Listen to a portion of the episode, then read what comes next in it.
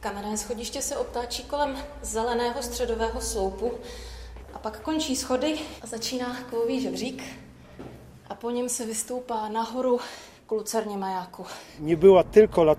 Nebyl to jenom maják. Základní funkcí samozřejmě bylo ukazovat lodím přístup do přístavu. Vypráví Česlav Romanovský, bývalý gdaňský novinář zabývající se námořnictvem, který se jednoho dne rozhodl, že už nechce být v médiích. A tak se stal mladším strážcem na Starém Majáku v Gdaňsku. Byl takzvanou stanicí mořských pilotů. Mořští piloti jsou lidé, kteří navigují lodě do přístavu. A třetí funkce souvisela s časem. Na věži je umístěná koule času. Koule času byly rozšířené na přelomu 19. a 20. století, bývaly umístěné na stožáru majáku a přesně v pravé poledne sjeli ke střeše a tím dali znamení kapitánům lodí, aby si seřídili námořní chronometry. Mívalo je kolem 200 majáků po celém světě, ale když Marconi na začátku 20. století vynalezl rádio, časový signál se začal šířit jím a koule času ztratily na významu. A opatrnějš tedy pod lucernou jsou dveře a z nich se dostanu na spodní galerii.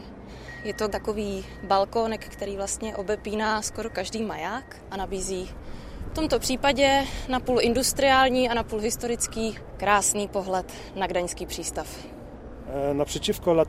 Přímo naproti majáku, na opačném břehu Mrtvé Visly, se nachází Westerplatte, jak můžeme vidět.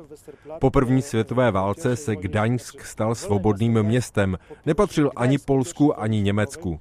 Ale kolem 90% jeho obyvatel tvořili Němci. Všechny instituce tu byly německé, kromě polské pošty a vojenského tranzitního skladiště na Westerplatte. Skladiště, právě proto, že bylo vojenské a chránili ho polští vojáci, se stalo jedním z prvních cílů útoku nacistického Německa na Polsko. 1. září 1939 ve 4 hodiny 45 minut z okna toho majáku obsluha německého kulometu vypálila pravděpodobně první střely druhé světové války. Polští vojáci na Westerplatte měli k dispozici jediné dělo ráže 75 mm. I tak se jim druhým výstřelem podařilo německý kulomet ve věži majáku zneškodnit. Po válce byl maják trochu poničený. V roce 1984 ho uzavřeli a jeho funkci převzal nový maják v severním přístavu. Je 2krát tak velký a 3krát ošklivější. Uzavírá mladší strážce majáku Česlav Romanovský. Starý maják pak léta chátral. Než se ho ujal, ten měl sen mít vlastní maják, jenže v Kanadě, kde za komunismu žil, to nešlo. A tady takový volný maják byl. Tak ho napadlo, že by ho koupil a stal by se jeho strážcem. A tak se taky stalo. A teď už nezbývá nic jiného, než zase sejít zpátky k patě majáku.